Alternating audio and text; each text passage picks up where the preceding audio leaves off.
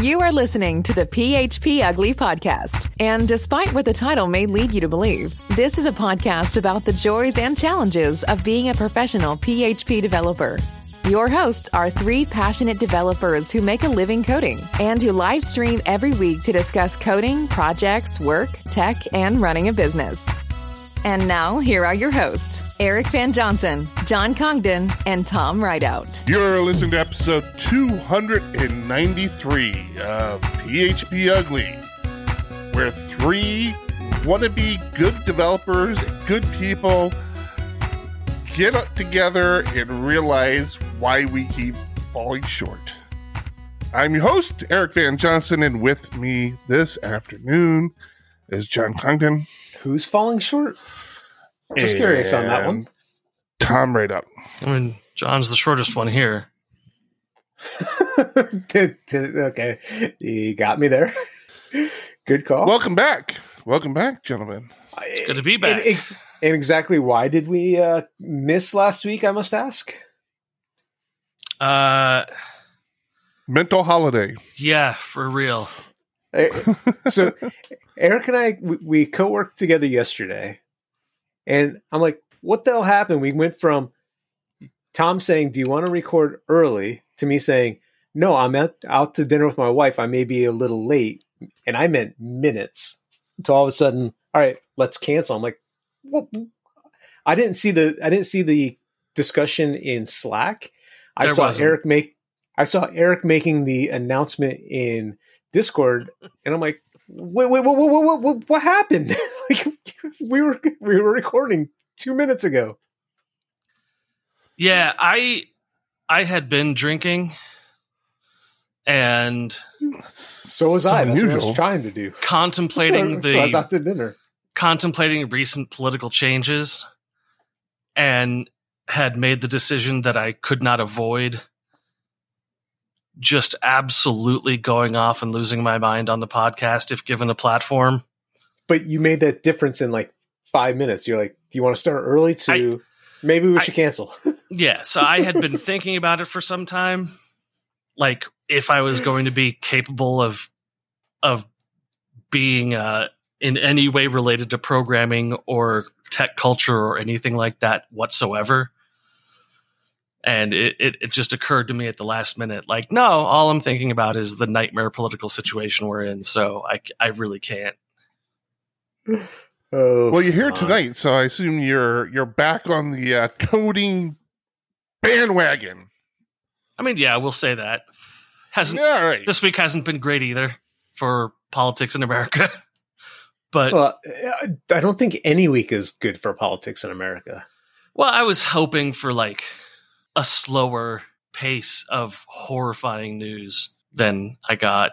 Eric, you're not sounding so well. You okay?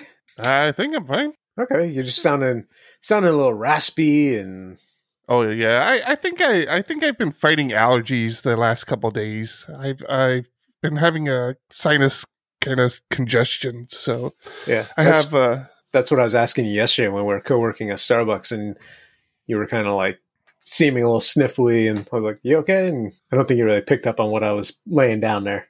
yeah, nah, I, I I'm fine. Yeah. I love that globally we've gone from like, "Hey, are you feeling all right?" to like, "Hey, is this going to kill my kids?" Well, it's not that bad anymore. We're we're at that point in this whole thing where everyone's at some point going to get COVID. I've got um, I'm still good. Still haven't gotten it. Oh, is that is Sa- that what you're here. you're imp- implying to me? You're wondering if I have COVID? no, no, not yesterday. No, I was just asking if you're okay I mean, you, you were listen. sniffly. Had I had COVID, we wouldn't have been kissing the way we were kissing. I, me. I that's what I figured. No tongue. but but you never know. No, it it was just asking if you're okay because you were sniffly, not COVID related. But we're at, we are. I've got a lot of our friends that have kids, and we've all been so careful the past couple of years. Now everyone seems to be getting it at different stages through various means. You know, we're back to school. Things are opening up more. Uh, going to the fair. You know, San Diego just had the the big county fair the past month and a half or whatever it was. yeah. People catching it there. Things happen. They called it the uh, the CDC sample size theme this year. Yeah, and I was part of it. Yeah, I saw a tweet the other day that was like, "Hey, do you notice like you haven't gotten the flu in the last couple of years?" Like, yeah, yeah, haven't gotten the flu. It's been great. hmm And I don't want it. Yeah, That's keep why I- washing your I- goddamn hands. And I still wear my mask in the stores, and I'm in the minority, but I will continue doing that. Anyway, Eric, how was your coding week? Let's get off of politics and COVID. That's going. You you know we've been doing a little pair programming. Uh, actually, I actually have a uh, question for you guys. I ran into an issue today with my code base. Do either one of you guys or anybody in our Discord at phpugly.discord.com? Nope. Almost, almost got it. Discord.phpugly.com. Got it that time. got it that time. I'll fix that in post. No, I won't. Um, There's no post.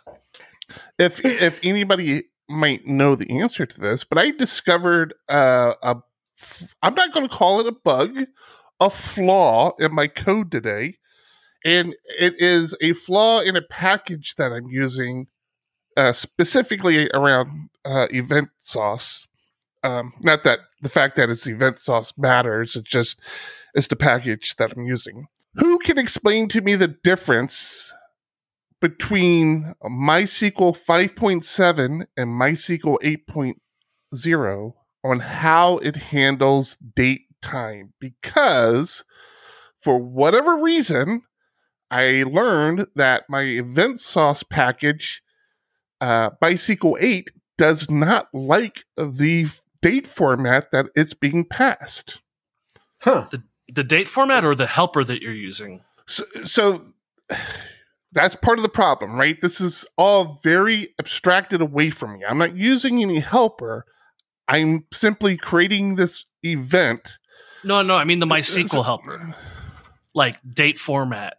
So again, I'm not I'm not doing anything. Okay, so there's there's a column th- th- the there's a column in the table that the, the the the library creates a migration for you, which establishes a table for your events to be stored. So don't it, don't worry about the fact that it's event source at all. That has nothing to do about with it.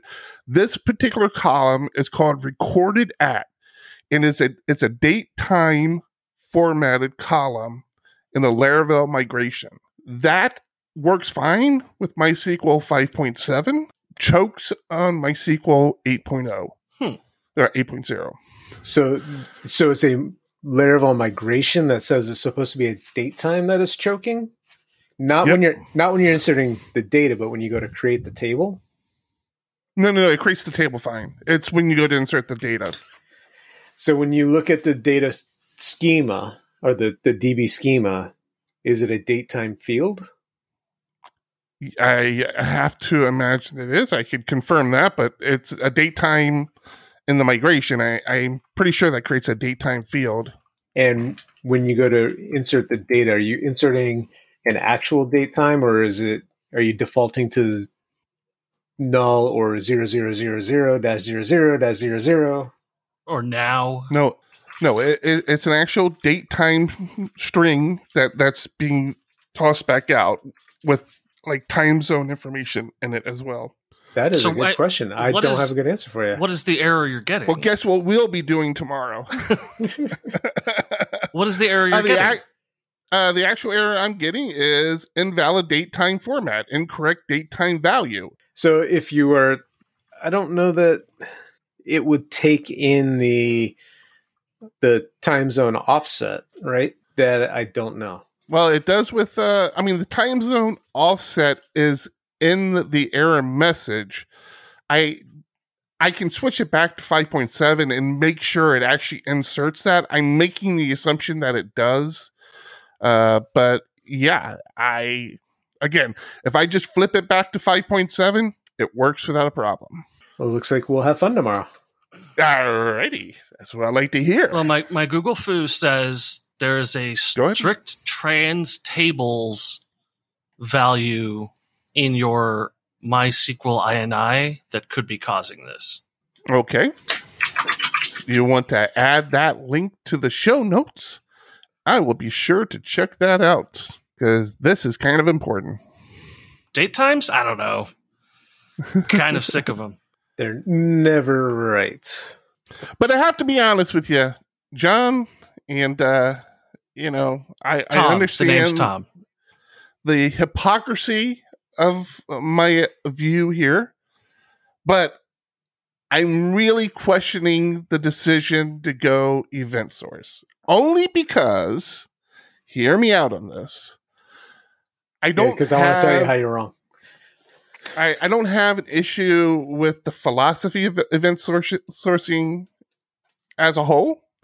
I'm definitely enjoying the understanding, the implementation, and I'm liking the breaking down of the the the workflow. I guess like the having the commands and the aggregators and all that. I'm I'm really enjoying that aspect of it. Here's where it breaks down for me we're we have a, this is a client project. The client conceptually wants event sourcing because we have been banging this drum for a while and been kind of talking about the benefits of it. But end of day, they want their application is what they want.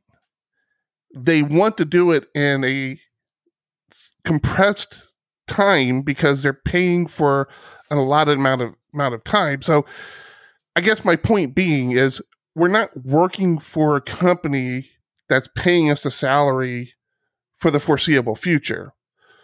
We have a client that says, "Hey, I want to be able to do XYZ within this amount of time."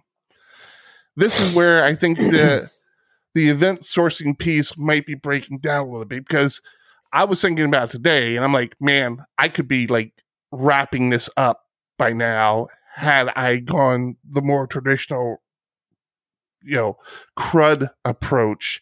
Even even if I included in additional packages to do things like auditing and stuff like that.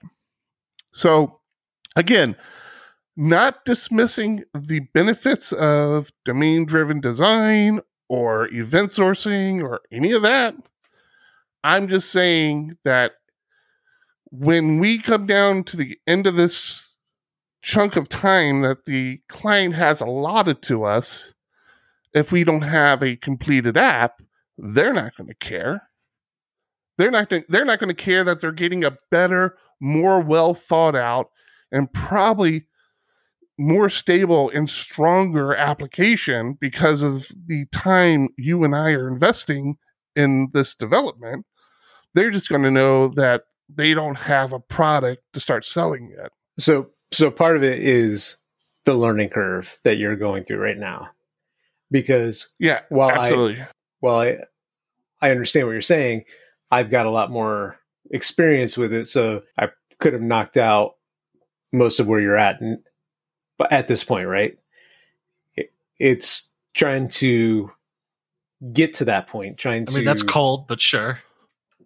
No, it, but it's yeah, the ex- he, he it's, does, does, it's does it's the the ex- it's the experience part. I have experience if you wanted me to do something in Laravel, it's going to take me a hell of a lot longer than it's going to take you because you've got the experience in it. So it's not meant to be an ass about it.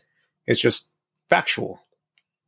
Um, so that's part of it. I think we could be doing a little more probably pair programming, a lot more in the planning stages. Like I started to do that Miro board. We kind of abandoned that. But as far as making sure we had step by step every event that could happen, uh, getting maybe in some sort of spec in place for the communication between the front end and the event source backend. So an open API spec would be great instead of the cowboy coding that is happening right now. You're you've taken this on and you have an understanding of what the application should do, but we still have so many questions to ask the client. Like, what about this? What about that?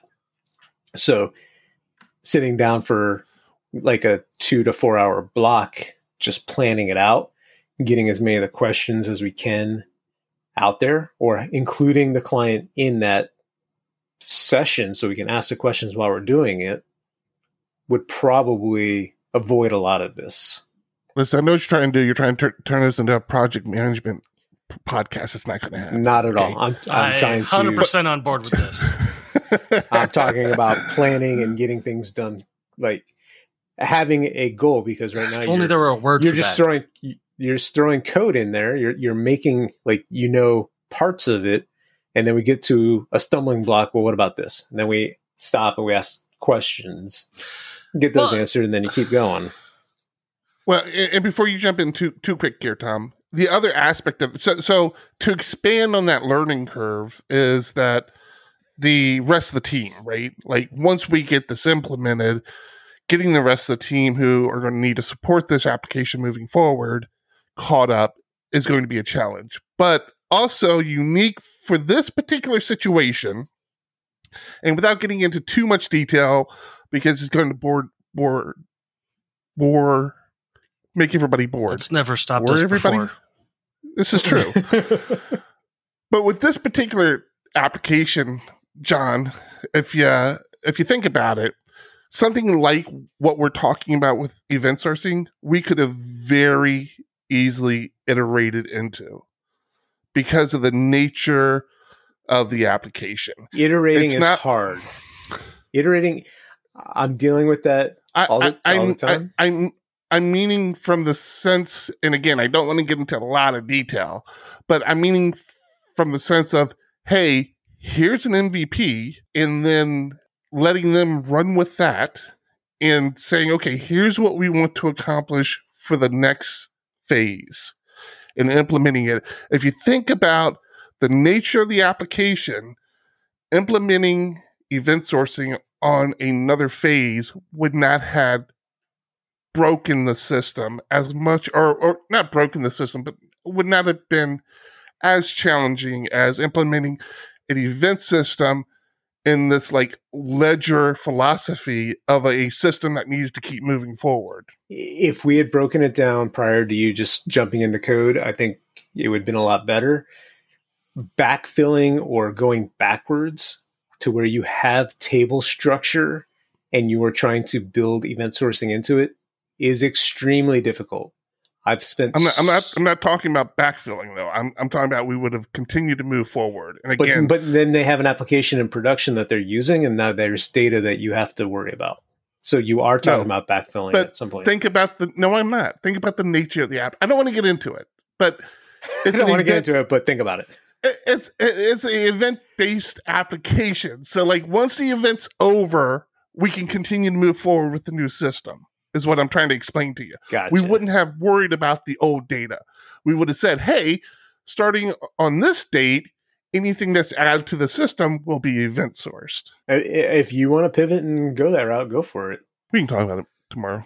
Well, actually, we should probably talk to the client about it. But I don't know. I feel like we're close. I just, I'm getting frustrated. I want to be further along than I am, and I'm very frustrated. Well, I mean, this gets into a question that I saw on Reddit, which was the the title of the question here was web dev has got notoriously complex and I don't see the return on investment. And the the big first comments are you're fundamentally wrong. Like web applications are capable of doing a lot more and that provides complexity, but these tools that we have. Now i don't like the constant rotation of certain tools and certain frameworks but web development now is easier than it's ever been. It's just we're able to do so much more. And the point of event sourcing is that that return on investment later in the game where you've if you have someone who understands event sourcing you can you can roll out some impressive new changes to the system that roll back all the way to your first customer. And yeah, you know, depending on the project, maybe event sourcing is overkill. And I haven't had a system where I thought like I I haven't not had a system where I thought event sourcing would have been great from the start. Everything I've done so far, I keep thinking, "God, I wish we had event sourcing right from the beginning." But telling that to somebody three years down the line is a hard way to sell event sourcing from day you know from greenfield and so like yeah there's going to be those frustrations and yes there's the learning curve but the technical debt that it eliminates and the the flexibility that it gives you when the system is successful, has a million users, can't be discounted either. It's going to slow down initial development of your system for sure. Right, and that's the sell for the client who's paying us, right? Is is trying to convince them that this is for their for their overall good. But do you still believe you're saying that like event sourcing may be the wrong way to go for this application, but do you do you really believe that to be true? No, I, I, I never said that. I didn't I didn't say event sourcing itself was the wrong way. I said that this might be the wrong time to try to implement it because it's a client who's paying us. If this was our application that we were building to to make money, I would 100% continue down this path. sure, I, but I think as as a contractor, like shouldn't you be providing the best service you can, even if that doesn't necessarily mean you're going to make as much money in the future? Like it's, th- this it, is it, this but- the but best it's option? It's like, it's like this time. It's like this time. You're a contractor, and I come to you and I say I want a house built in two months, and I want it to be a four story home. And you come to me and you say, "Well, I can build you a house, but it won't be a four story home. It's only going to be one story, but you know, everybody will be able to live in it and stay dry and stay safe and you know stay out of the elements." And I and you know me as the the person hiring say, "Oh well, okay, I I'm going to rent out the rooms. I would really rather have the four stories, but if you know if it's a trade off between getting it built in you know two months for two hundred thousand dollars or eight months for a million dollars, you know, yeah, I think I can make more money off the four story home, but I'd really rather just get the one story home and start making more, you know, a little less money today. yeah, so I mean, it's the same. It's the same concept in my head. I, again, I I think it's a terrible metaphor. I think that I'll give you that. But you you came to the client saying we want to build this the right way from the start. Not fast and dirty, but measured, extensible with as little technical debt as possible. And that is going to take more time. And they signed on to that agreement with you. to a Right? point. They've dic- they've dictated time frame, and I think that's part of it. We we kind of simplified it in our mind of what they wanted, and there's a lot of well, what about this? What about that? So there's a lot of questioning going on right now to make sure that we are understanding everything that they ultimately want. and I, I could easily write a book called Clients Are Fucking Liars. hmm I'm pretty sure it's already been written in in one industry or another, probably mechanical and electrical engineering, but either way, I mean, if you if you the, this is a terrible metaphor, but follow me. If you take open a Makita tool, like a a, a, drill, a, a cordless drill, on the breadboard there are still jumper wires because they produced a breadboard and said it's it's giving us a bad result on one value and we need it fixed right now instead of the right way. So there's still jumper wires that are being added to the breadboard in the factory. So that's as a contractor, that's where you're at, where you have to build it the right way. But when they when they say we need it now, not right, you have to throw in the crud elements. You have to throw in the jumpers and just make sure you capture the data as much as you can for the event sourcing elements later down the line. And and, and I think like John said, this this is a knowledge gap situation where if if you're doing event sourcing, you know how to capture everything. If you if you're an, a, an event sourcing expert, you can build an event sourcing system that acts just like a CRUD system, but it captures everything so that later down the line you can say reprocess this thing. Or I'm Yep. talking out, out of my ass. I mean, I don't I don't No, do event sourcing. No, you're you're right, and there is there is a a gap there in understanding, and it's it's a learning curve. And Eric's coming along great. He's gotten so much further than he was a couple months ago. I would let him speak for himself, but he stopped talking. I just know you guys were talking. so let's let's talk tomorrow. Let's let's figure out next steps. What we're going to do. You talked about pair programming, and it sounds like that's what you're going to do tomorrow. What are you using for pair programming? Uh, so I've actually been doing it the past this week with a new developer, uh, and really just using Zoom. Uh, we I've used Code with me in the past, but in my mind, pair programming. While Zoom is, I mean, Code with me or whatever VS Code has is great. The idea behind pair programming as far as I know, is one person drives. There's somebody that is typing, and everybody else, if they're if you're doing mob or just the two of you just talking, and one person is just paying attention to what you're doing versus trying to have multiple people typing at once. Yeah, but the way we were using code with me, which again, you you know me, I you know I will always pivot to my terminal and vim stuff up, but I've been enjoying using PhpStorm and code with me, and I just set either set I typically set mine to follow, or I assume you're following me. Uh, I mean, that's kind of what how we've been doing it. I yeah. So when you and I work together, that's great. Uh, and I'm sure in general, it's good to use something like code with me. But I guess it depends on who's driving and where that knowledge is at.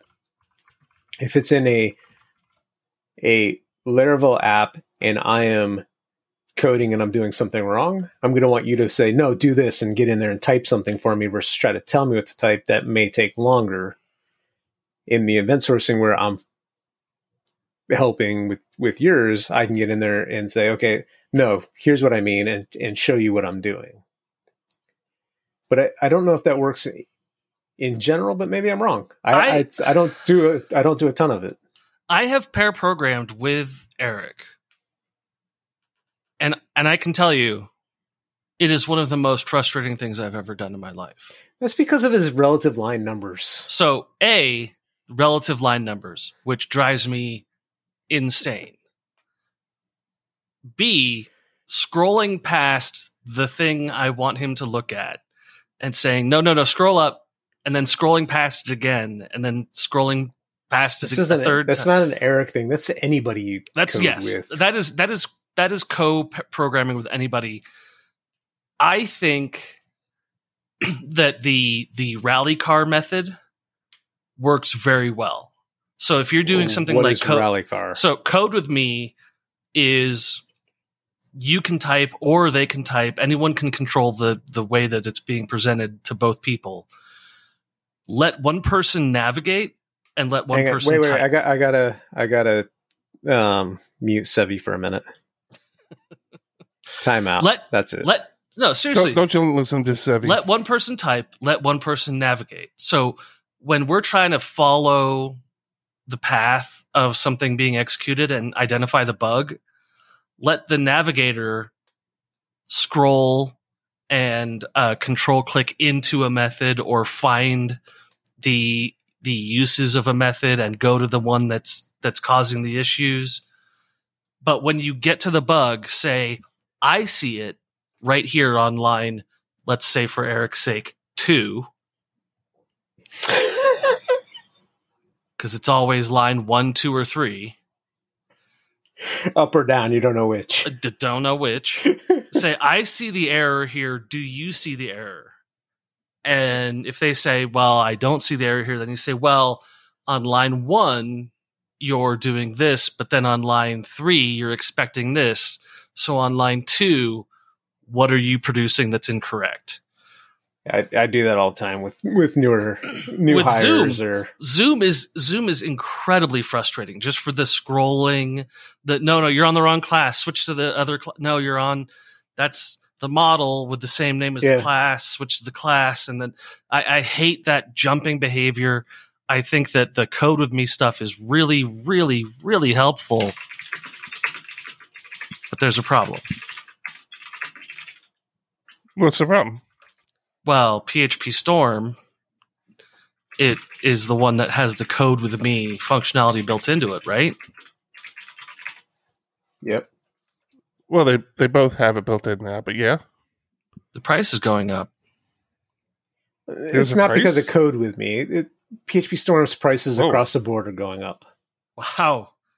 That John, that price problem really put John into a stutter. that really, that really freeze froze John up there. What? He he was Oh. not happy with the with the price jump there. Oh. Uh, I'm sorry. Sorry, you've been silenced, John. But w- I didn't realize there was a price with the uh, shared coding. no, no, the um, price of PhpStorm is going up.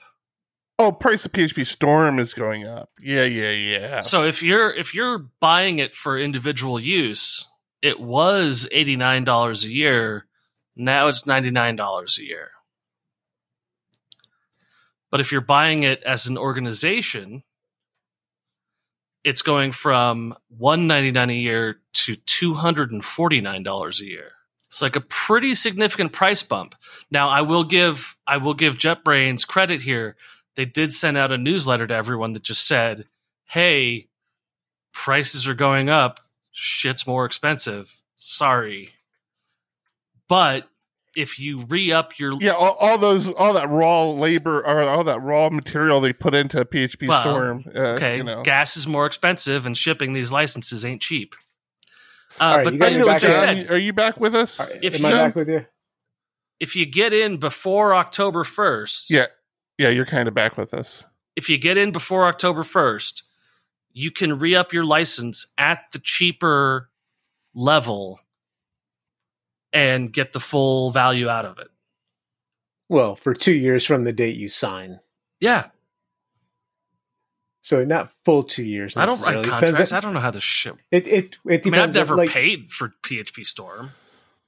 Listen, I I completely understand the position they're in because plushy elephants are going to be going up to seventy five dollars each. Uh, yeah. very soon. Yeah. And where's mine? They nowhere. They had. I was hoping for a 10th Did you play- anniversary did- present for my wife. Did you Did not did you- get it. did you place an order? PHPArch.com, baby. You go there, you place your order, you get one. I one. don't know. That's how it works. Slash swag. I don't know what that is at all. Yep. John, are you uploading torrents? You're you're running No. terribly right now. No, my wife is. She must be. I will have to ask. You ha- uh, your uh, Trello card, Tom. Was that was that the price hike one? Yeah. Yeah. Okay. Good. Good. Just wanna make The sure. the price for individual developers is like ten bucks a year. It's not that much. The price for corporations, fuck them. I don't care about corporations. It's not a big deal. But I give them credit for sending out an email saying, "Hey, the prices are going up. Here's how you lock in the lower price for a while." Yeah, and I've I've always been on record of saying if you make a living developing PHP, the investment is pretty insignificant uh, to invest in something like PhpStorm, and I say that as a as a Vim first kind of developer. I I definitely see benefits for using something like PhpStorm when coding PHP. Uh, I still use VS Code, so it doesn't affect me in the slightest. But you know, it does As a- affect me. But you were but you were a PhpStorm user for a very long time and I was. by it. I, I was. Well, that's because I went from Eclipse to PhpStorm. And- I knew no better. and PhpStorm made it very clear they haven't raised prices in many many years. When I saw that they were raising prices because their their email didn't specify how much it was r- going up, I was like, "Oh crap, what are they doing?" I go and I look and it's ten dollars doubling the prices? No. Right, right. So it's like, okay, like it sucks that uh, a company can just raise the price, but at the same time, they're not the only ones that do it. They haven't done it in years. I gave them a pass. I just made Eric pay the bill. Oh, gee, that was so nice of you. Well, and to be fair, it is less than the rate of inflation for uh, the U.S. dollar. So And what, while we're talking about JetBrains uh, a little bit, I do want to throw out there they reached out to us at PHP Architect to ask us to remind developers that their annual uh, survey is going on and uh, to ask them to go and take the survey. That will be in the show notes. Uh, just hit Discord if you're watching live. It's a very long survey. Uh, I Yeah, I, I and I have a very short attention span. I know. fully abandoned the survey. Love love what But- they're trying to do, but after 30 minutes I gave up. They are they are giving away stuff. I forget what all they're giving away, but they are giving away stuff. And if you enjoy filling out forms, boy, is this the survey Boy, do we have you. a form. It's one question per page, and it's a hundred pages. It, it's long. I like like really. They they need a like save point. It needs to be like a video game where you get like a save point and you can walk away and come back because it's just sur- way too long. I'm surprised it's not that way. Uh, you know, they've got all the Hey, all, all the pros working on internals. who do we have to thank for this episode of PHPUgly? By the way, I always forget. Actually, I don't forget. Honeybadger. When you're in production, a thousand things can go wrong. You could deploy a bug in your latest release. Your background jobs can silently fail. Someone could trip over the network cable at your data center, and this all comes back to you. You need to know when bad things happen and be able to respond to them quickly. That's why we built Honeybadger. It's easy to install Honeybadger in your backend applications and front end JavaScript. It only takes a few minutes of configuration and you'll have monitoring done. That's because we hook into popular web frameworks, job systems, and the browser, so that when any of them crash, we can automatically let you know. We ping your application from our global fleet of servers to let you know about problems with connectivity, latency, and SSL certificates, and we monitor your recurring jobs to see if any of them stop recurring. When there's a problem, we alert your team using the tools you already use. We can create issues in GitHub, Jira, and other issue trackers, and send notifications via Slack, PagerDuty, or other channels. When you click through, you'll be taken to detailed information on the error. You'll see things like request parameters, headers, user information, and the backtrace.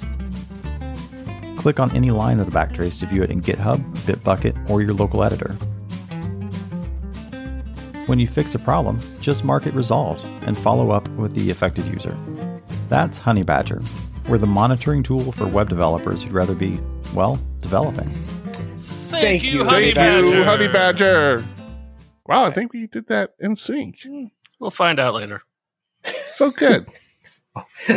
or not. Okay, should we move on, John? I wanted to I wanted to put you on the spot about. Sweet. I like being put on the spot. Awesome. I'm glad. And and Tom, feel free to jump in on this because Well, how's that I- putting me on the spot if you're going to let him jump in? Well, because I don't know. Every now uh, and then, Tom surprises me how the with spot his works. knowledge. Well, I'm putting you on the spot, John, because you had mentioned this in passing, and I didn't prepare you that I, I wanted to talk about it, and I don't know how much you actually know about it. And again, Tom, if you know A something about buildup. this, yeah, it is. It's really way more buildup than than it's worth. It's, it's what we Get call an Eric the biscuit. classic. Get the biscuit or get biscuit. What is this? I have no clue what the hell you're talking about. Get biscuit. What are you No. talking about? Did, weren't you the one telling me about this? Oh shit! Did I did I miss, miss something? What are you talking about? Get what what, what was the get command you were telling me about? Get bisect. Bisect. That's it.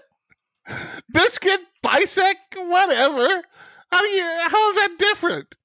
How do you know you're saying it correctly?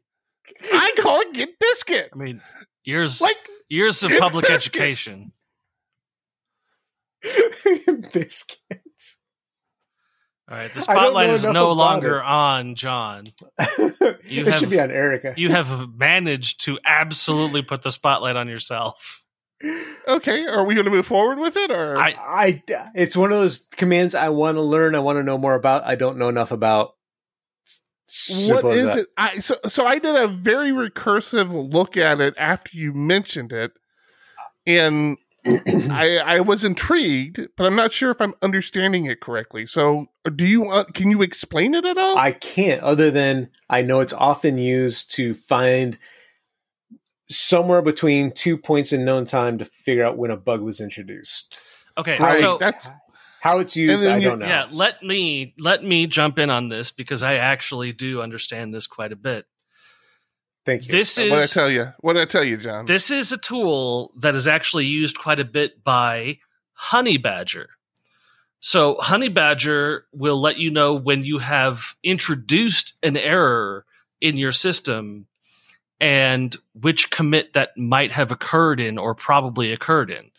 Uh, and that's using a technique similar to Git Bisect, where you say, hey, here's the bad version, here's the good version. What are the differences between the two?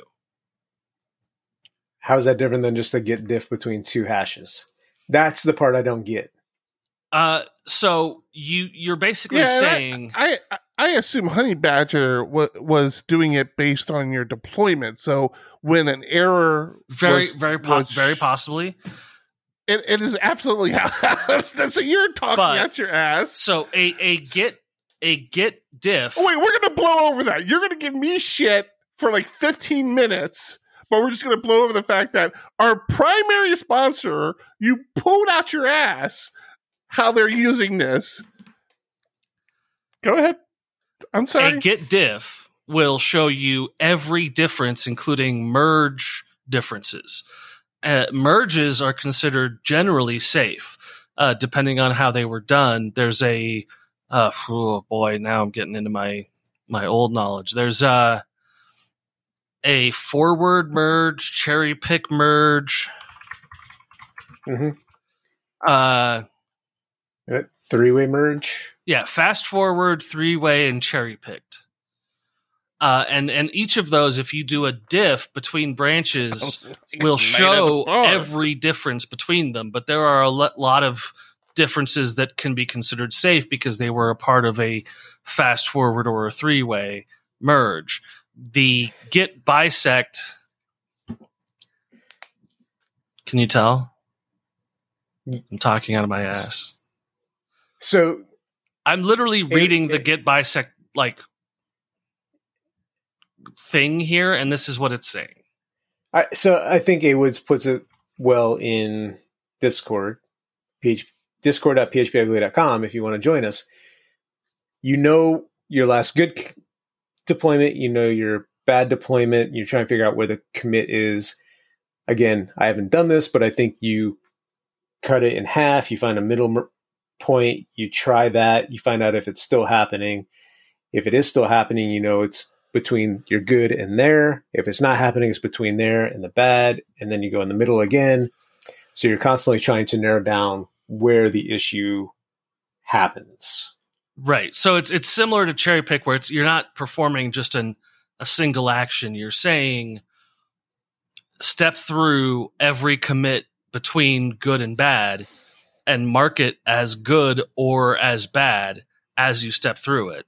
If it's bad, then you get to say reset this specific commit and see if that fixes your problem. I like that. Is it's get asking you, am I getting hot or cold? So you you say you're like a you're biscuit. start- I'm just saying. you're starting Nope, your not bisect. You're saying you're Exactly currently like a- a bad. biscuit.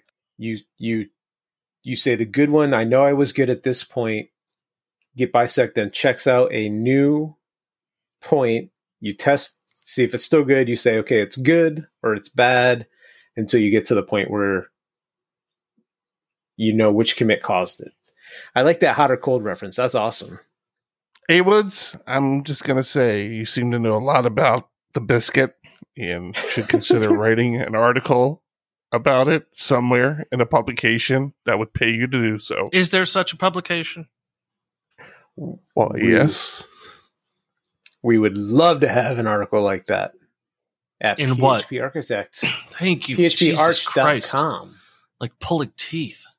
phparch.com slash write if you would like to write for us or email us right at phparch.com and we will pay you for your for said article Eric, I'm gonna get it. Tom. I'm gonna get in some sensitive territory here. If you want to step away, I don't blame you. Do you want to talk about project management? Uh, I'm gonna talk about PHP 8.2. okay. Still, as of recording, not feature frozen. So there are still PRs coming into PHP 8.2, which is not managed by Eric Van Johnson.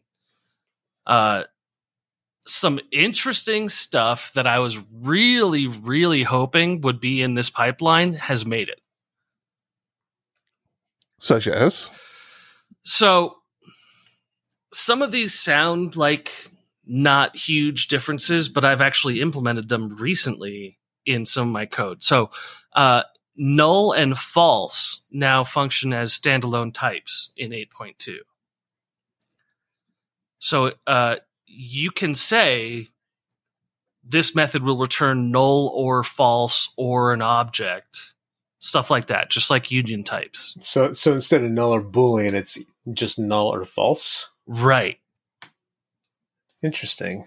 What's the use case there?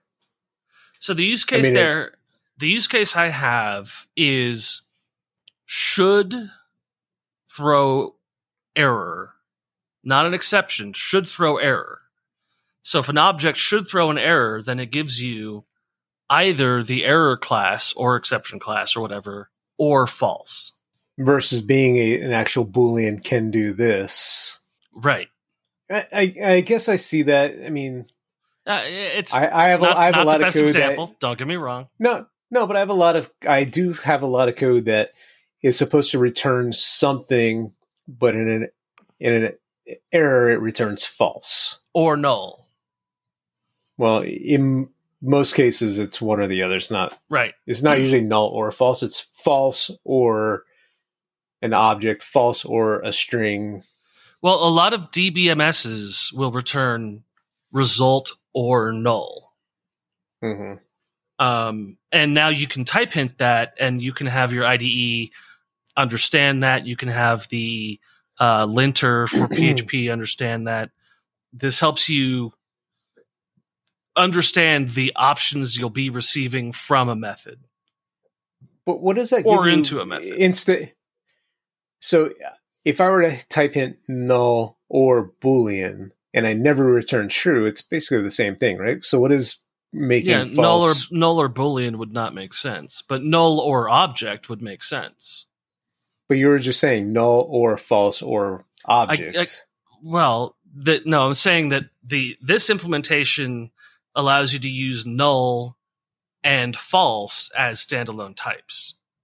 Right. So, so, previously you couldn't say I expect this function to return an object and false. You would have to say an object and null or and or, boolean. and but you, yeah, it's you'd have to catch an exception there.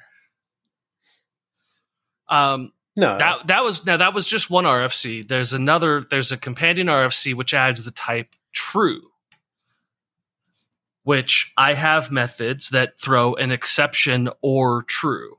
So if I have my my method should return true. If it doesn't, that's a fatal exception because I should be exception handling everything else in that method. Okay. So those are those are two uh, important changes in.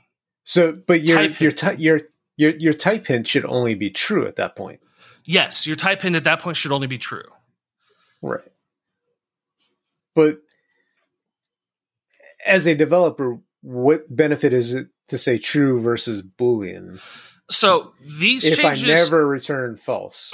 these changes reflect mostly for me in the IDE that I'm using, where I'm expecting true as a result. And if I treat it as something other than a not true, as if, if, if I treat it something other than Boolean, it'll give me a hint or whatever. Uh, this- that makes sense. This also this also assists the just-in-time compiler. So when we talk about the performance of the JIT engine in PHP, knowing exactly what could be returned creates performance increases in the JIT compiler for PHP. the the IDE specific piece. If I were to say if if I type in on true and I say if not result, it's going to say the stupid thing can't return false. So what are you doing? Right. You- You're probably making. You're probably making. It's it's a code smell thing for a P, for an IDE. You're probably Right. treating this thing wrong. Um, yeah. That hasn't been implemented in IDEs as yet, as far as I know, but it will be implemented as a type Well, smell. If true isn't a first class thing right now, of course it's not implemented Right. yet. But once it becomes first class, if you treat it as anything other than a true, that it'll say this will most likely be true. You're probably doing something wrong here. Yeah. That's the IDE side. The JIT side is also very important. Knowing that you're going to return true every time for this method or throw an exception means that the JIT compiler can actually account for that and create pointers for it that will Im- increase performance. It's a small gain, but it's a gain. And PHP 8 has been, well, since PHP 7, we've been about small gains type hinting things correctly, strict typing, that stuff has been small gains, but it's gains. And it makes things easier to read. This method, when you read the method name, should be true or throw an It exception. It also helps with static analysis. I mean, that's huge. Yeah. Yeah, and that's becoming increasingly important in the PHP world. Uh, there's another one, uh, disjunctive normal form types. This is a Uh, stupid name. This is a computer science name for something that I don't quite understand. But well, I want to hear you explain it if you don't understand it. it means that you can you can you can start using operators to compare objects or variables to each other. So you can say if this object is object A or the the pipe commit the pipe symbol pipe A pipe B pipe C and D. What?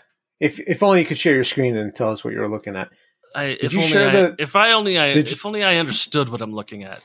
Did you share the link with Discord? Yeah. So this is from the PHP Foundation. Did I not already share this? Yeah, I'm PHP Core. So the PHP Core Roundup, number three from the PHP Foundation. So those are those are the big ones that are accepted into 8.2. Who's the manager for 8.2? I can't remember that one. Definitely not an Eric. I can tell you that much. It's not an Eric. I okay, I can't remember exactly. There's still a lot of stuff that is under discussion.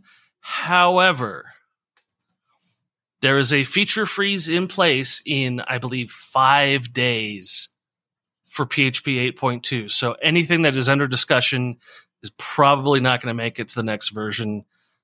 And we had an agreement that we're not going to talk about things that are under discussion but not going to make it. So that's your that's your PHP news. That's pretty thorough news there. I'm impressed. Yeah, I did it like 20 minutes ago. That's that's why I can't explain the disjunctive infectious disease program thing. It says accepted, but it's currently in voting. I don't understand that. Well, you can be in voting and still have have reached the threshold. I will read this some more because I'm curious about it. I like more that it's DNF, and I hear that, and all I see is do not finish. So now I'm very confused. Disjunctive normal form or did not finish. Hopefully, this will finish if it's been accepted. Come on, that was funny. Laugh, bastards. So I saw a video. Am I frozen again? I saw See, got you to laugh, both of you. I saw an absolutely terrifying video the other day. I don't know if Eric. I don't know Was, if you it, saw this. was it me launching yesterday? It was hundred percent you launching yesterday. I've I have I know that you posted it on Facebook, but it was I still didn't know if you lived. I'm not. I'm still not sure if I did. It wasn't that. I mean, okay, it wasn't great. You hit okay. You hit the ground pretty good the first jump. It wasn't that bad. I touched the ground. I didn't hit the ground. I touched and kept going. What are you Okay, talking this about? is this is a segue for you to talk about your paragliding adventure. But you said I hit the ground. I'm cu- curious what you're talking about.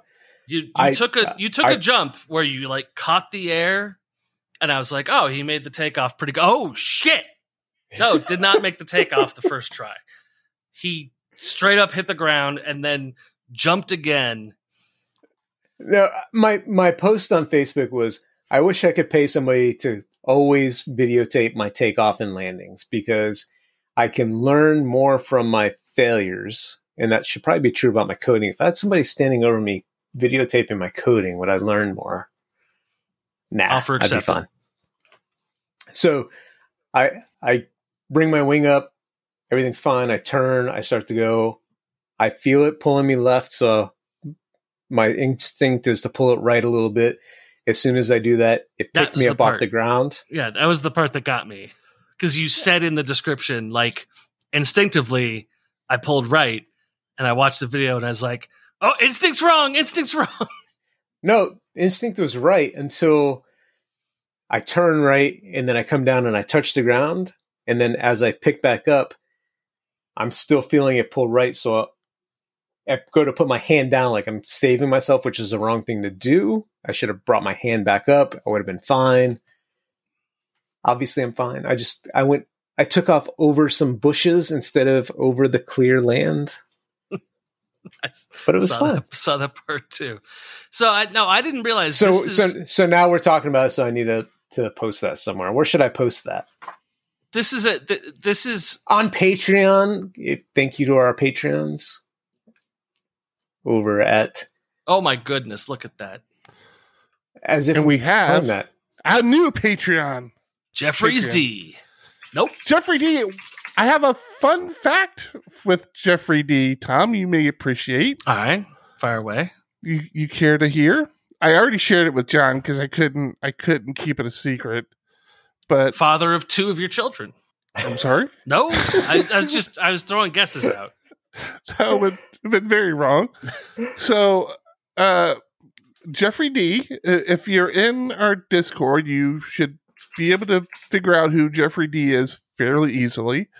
Uh, but he he lives on the east coast of our beautiful country.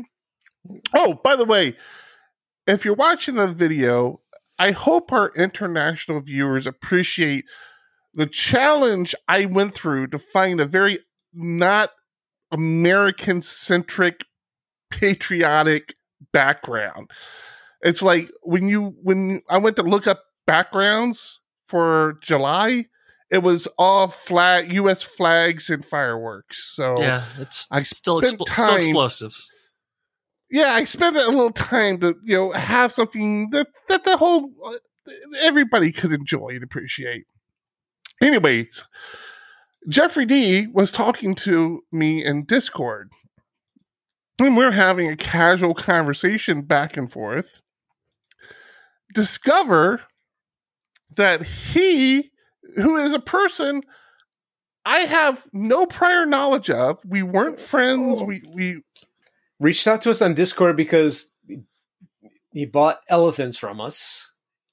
bought Two- elephants from us Two and separate orders. where they were. Two separate Yep. orders. Received support. one, not the other, and was concerned. Yep.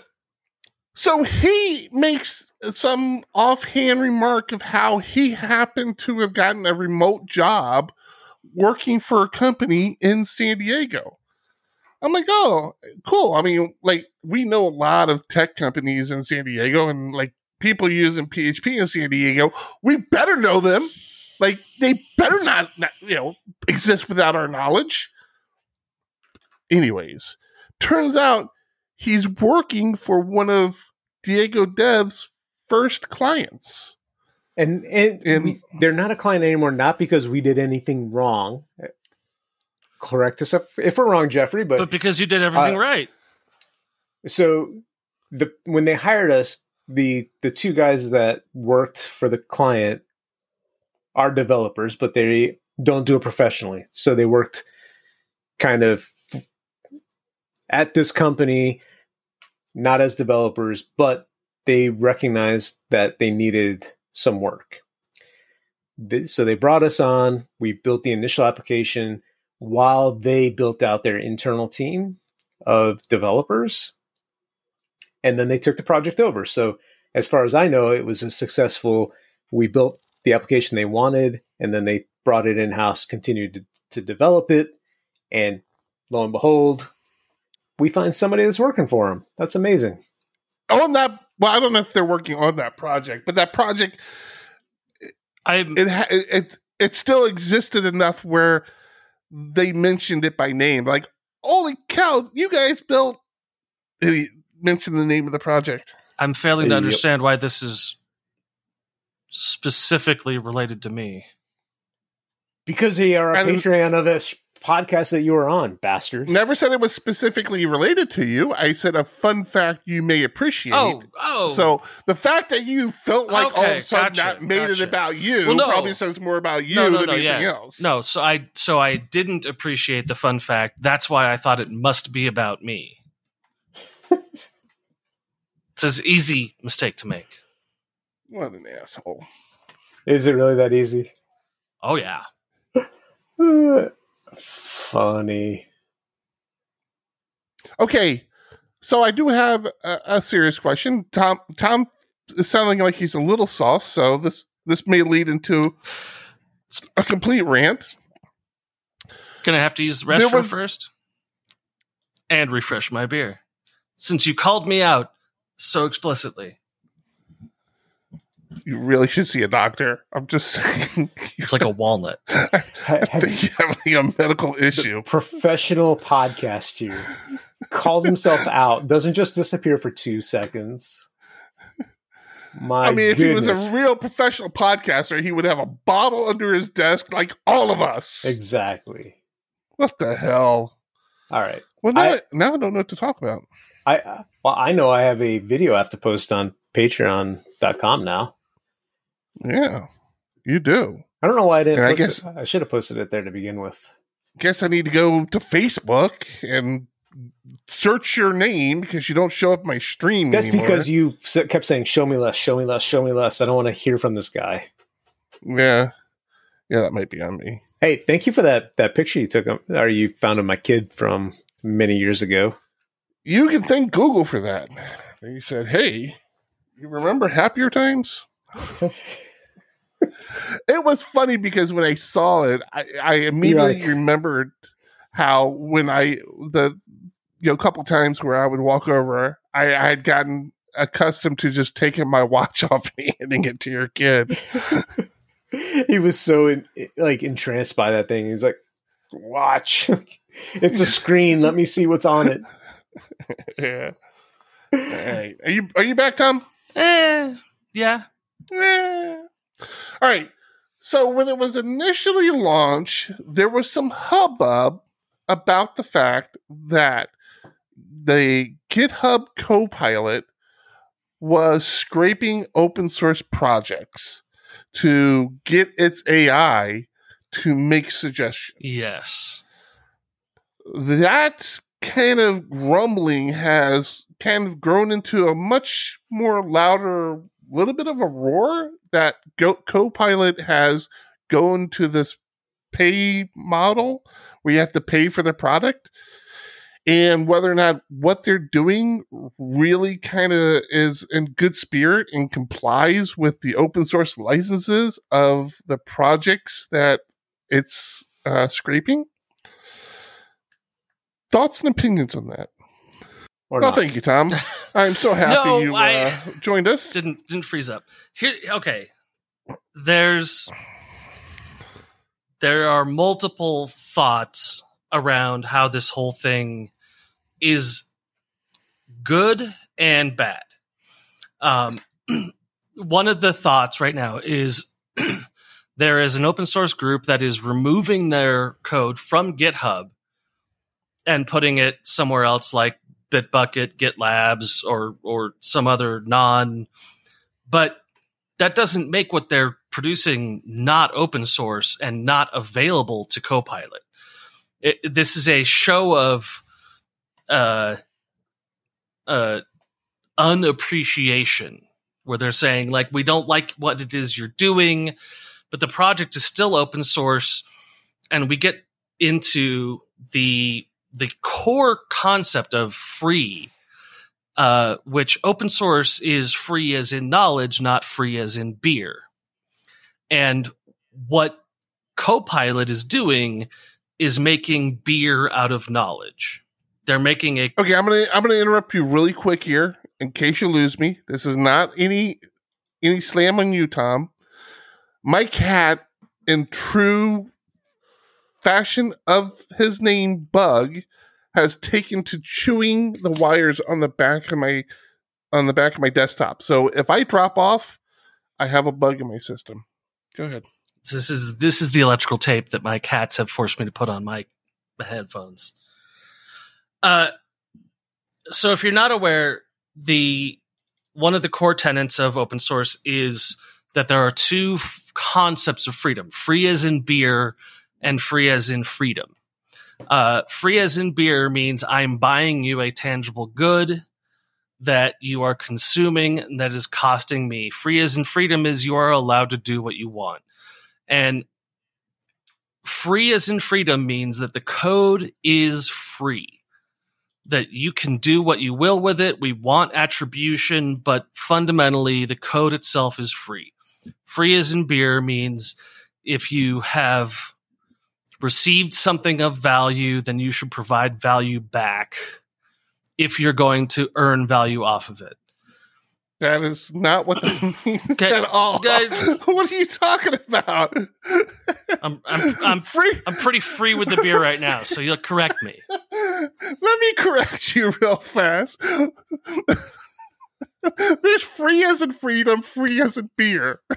That's that's what it that's what it means. There's the there's free as in I'm a free man, I have freedom in open source, and there's free as in beer, as in there's no monetary cost to it.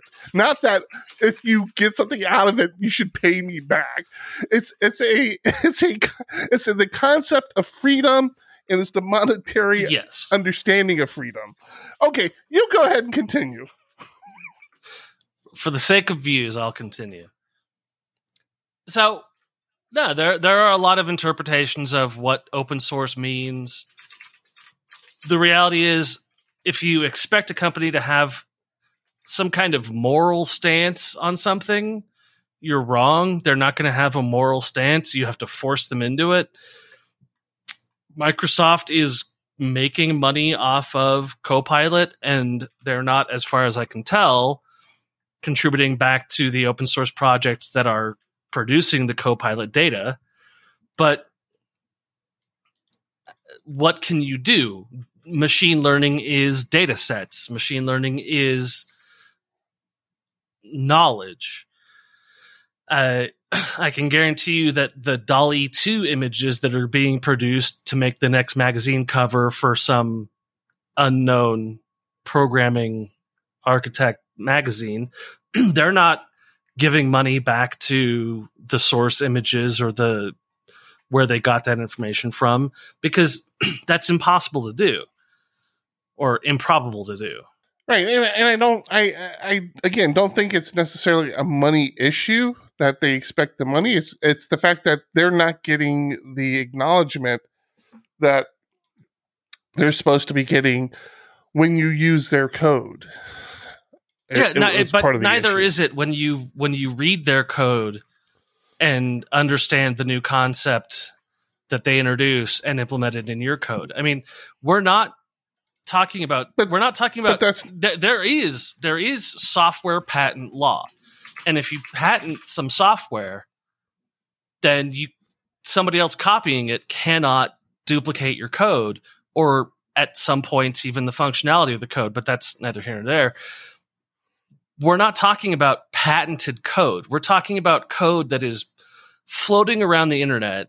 I mean how do you if if I'm painting some new painting, how do I attribute Jackson Pollock to this like idea of the the splash on the page that I introduced? Uh, You don't. It's Copilot's not producing large blocks of code yet.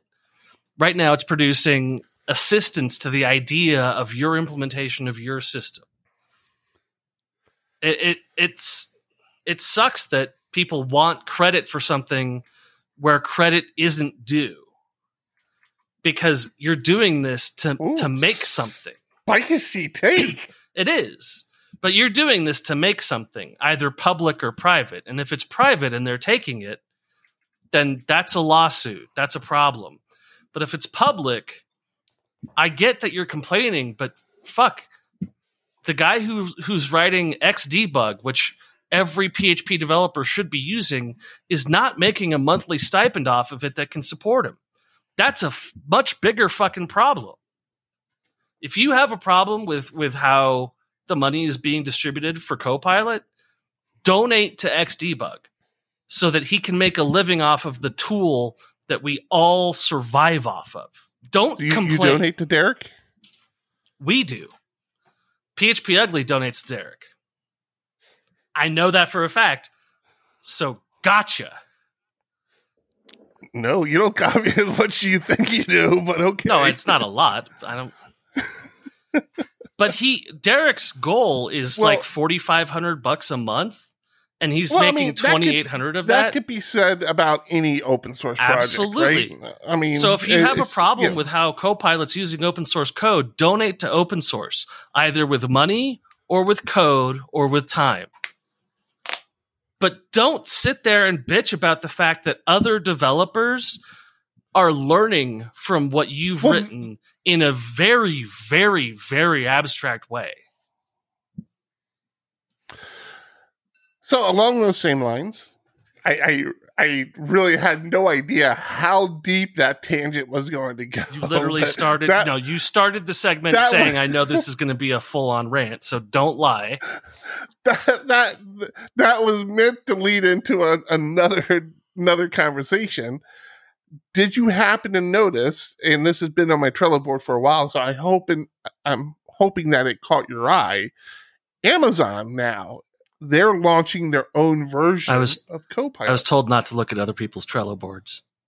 Nope, you were not to move. not to Not to move not to steal other people's Trello boards. Yes, Amazon is introducing CodeWhisperer, Code Whisperer. which Which- let's be clear, is problematic in way more ways than Copilot. because a code whisperer was a term for a Navajo code uh, uh, code speaker during Mhm. World War II. So code whisperer is like that is a a reserved term for a reserved group of people. Calling it code whisperer is super fucking uh Cringe. Yeah. Well, I mean, cri- cri- I would cringe in today's kids' vernacular. Insens- insensitive, Insensitive. maybe is Calling it code Yeah. whisperer is super insensitive, and I and Amazon doing something super insensitive is not surprising at all. So honestly, I did not read this article past the line.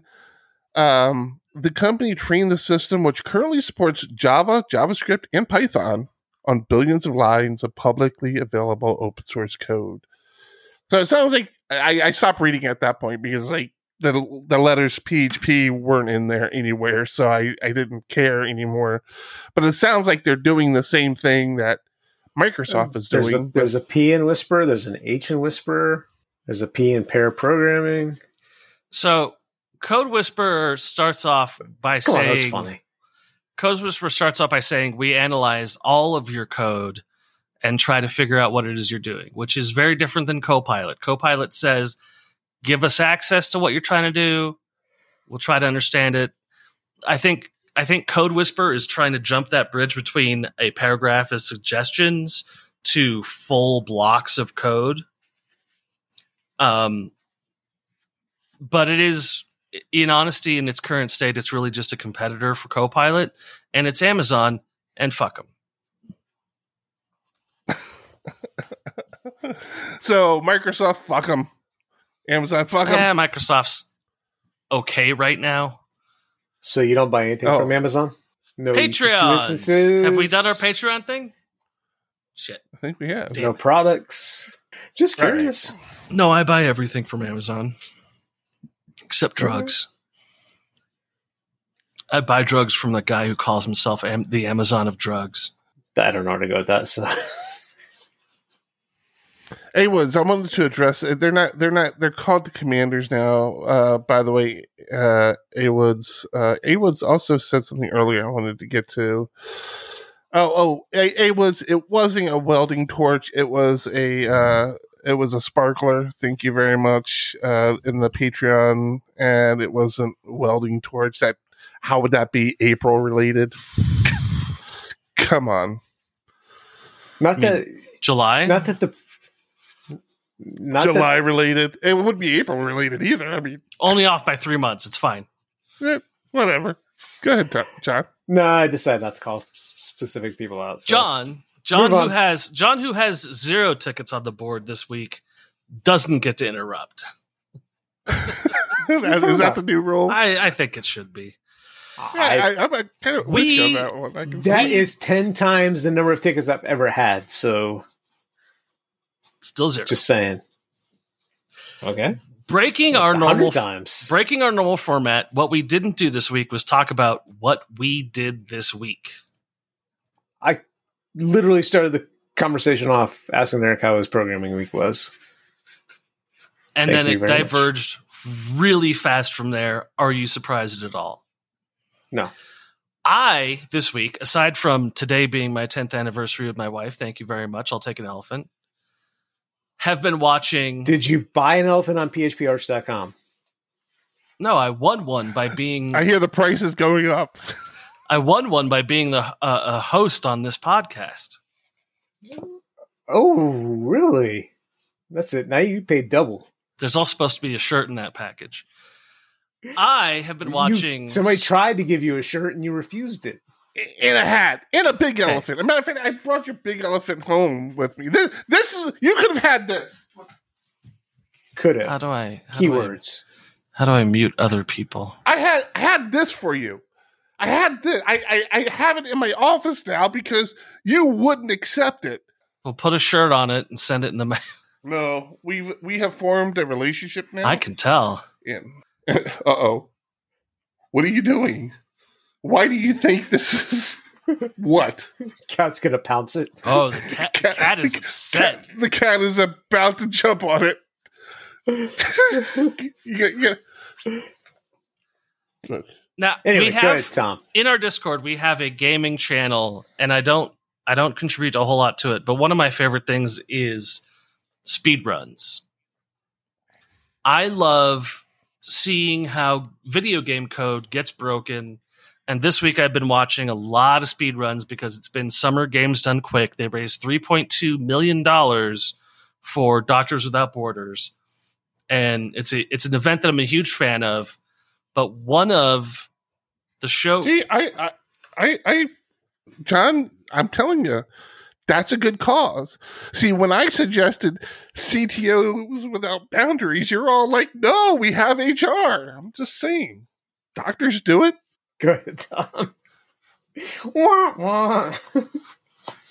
one of the events at Summer Games Done Quick was the Triforce percent of Ocarina of Time.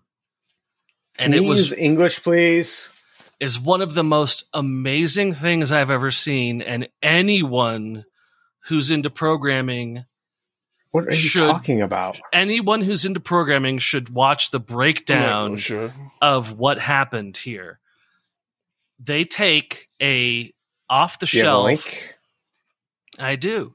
They take an off the shelf copy of Ocarina of Time for the N64 and use a an arbitrary code execution bug which is just unbelievable to run four bootloaders it to run real time uh, 1.5 megabyte data off of the four controller ports.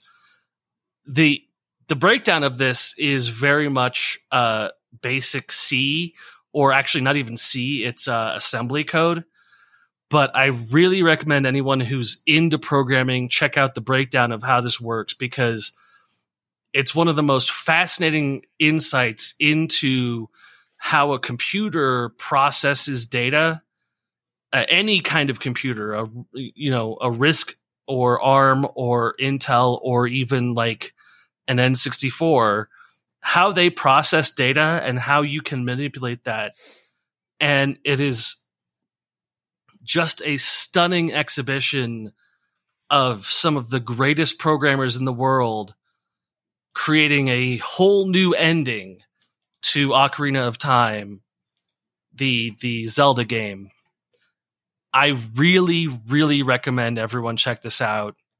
It is it is 40 minutes long and you should take time to like rewatch several parts of it because 100% not going to do that. as no as programmers it's important to us to understand really what's happening at the core of the computer when we're executing code and this is one of the great like this is one of the most approachable insights into how an out of boundaries uh, error can manipulate code or how remote code execution or how arbitrary code execution actually works it is a stunning display of uh, of technical skill and security it's i it's really unbelievable I have it loaded.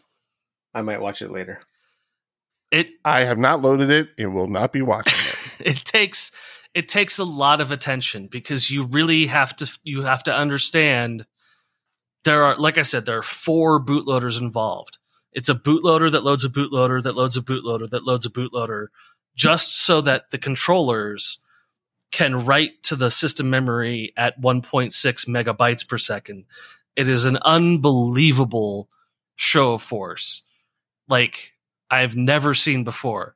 And this is one of the reasons I love speedrunning so much is it takes advantage of the edge cases where you say, "Hey, it's not going to be a problem or no one will ever encounter this." Always check your edge cases. Always fix the problem you think Well- you'll never encounter. But how do you think to do four four bootloaders in a row like that? That's the question. it's a team of people who worked together for the purpose of raising three and a half million dollars for Medicine Sans Frontier with Doctors Without Borders. They just worked on this for a year and a half for this purpose. And when you think of vulnerabilities in software in that framework of teams of people trying to get lots of money, the software you're working on is just as vulnerable. And it should absolutely be approached the same way. And when they find it, they keep it a secret for a year and a half while it's under development.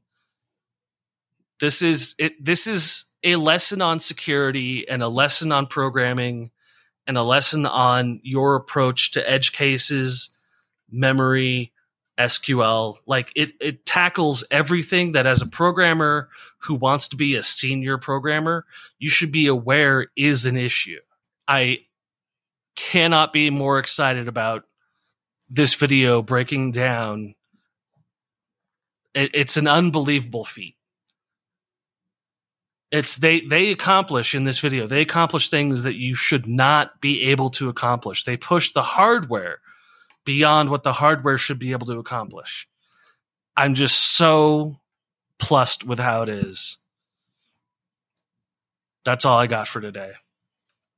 Yeah, I think uh, A Woods put it best in Discord. Wow, just realized how late it was. and how much Tom has been drinking. You know, I'm, next I'm- week's episode is about sometimes you work with dicks. You just got to push through. It's an HR based episode. All right, I think that's going to do it. I mean, I mean, it's it's really on you, John. Do you would you like to carry on?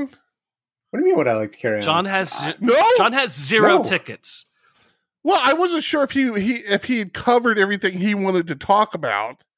No, of course I never do, but that's because I don't write tickets on what I want to cover, and I think There about things go. all week. And I'm like, oh, That's crap, going to do it for to talk about. episode 293 Oh wait, I got that one. Th- of uh. PHP We've already Ugly. started closing up. I'm Eric. I'm John. I'm Tom. Till next week. Keep it ugly. Keep it ugly. Keep it ugly. One, two, one, two. Uh, coming off the top, y'all know how we do. Listen, I'ma drop a freestyle you can cherish. I'ma send a shout out to the host named Eric. Yo, he's never on some average shit. You know, Eric, he stays loud and passionate. I'm about to break it down for y'all with the clever song. Yo, shout the host named Thomas, cause he's never wrong. Yo, shout to John. You know that he's smart and quiet, unlike my freestyles, which cause a riot. I'm about to do it like this, cause the people love me. Shouts out to PHP, the ugly. It's called ugly, cause it's not professional. But I'm about to come through and bless it with style. So let's do it when I'm spitting. I perfume the room. Yo, the segment of the show is called Doom and Gloom. That came from Thomas. Yeah, can nobody go beyond this? I get the mic and then I'm about to keep it like a promise. Yeah, and y'all know we fill them up with anguish. We talking about the PHP, the programming language. About to break it down, no exaggeration. What do y'all do for a living? Web applications. Okay, I can dig it. My words spray tight. Uh, they getting together on the Thursday nights. Yeah, when it comes to rhyming, you can call me the new dude. I spew true lyrics while y'all broadcast on YouTube. So let's get it. You know my lyrics are major. All up in the comments, they got plenty of haters, but they doing what they doing. Keep it ugly. We ending every show with the saying it's lovely. Let's go. Yeah, come on.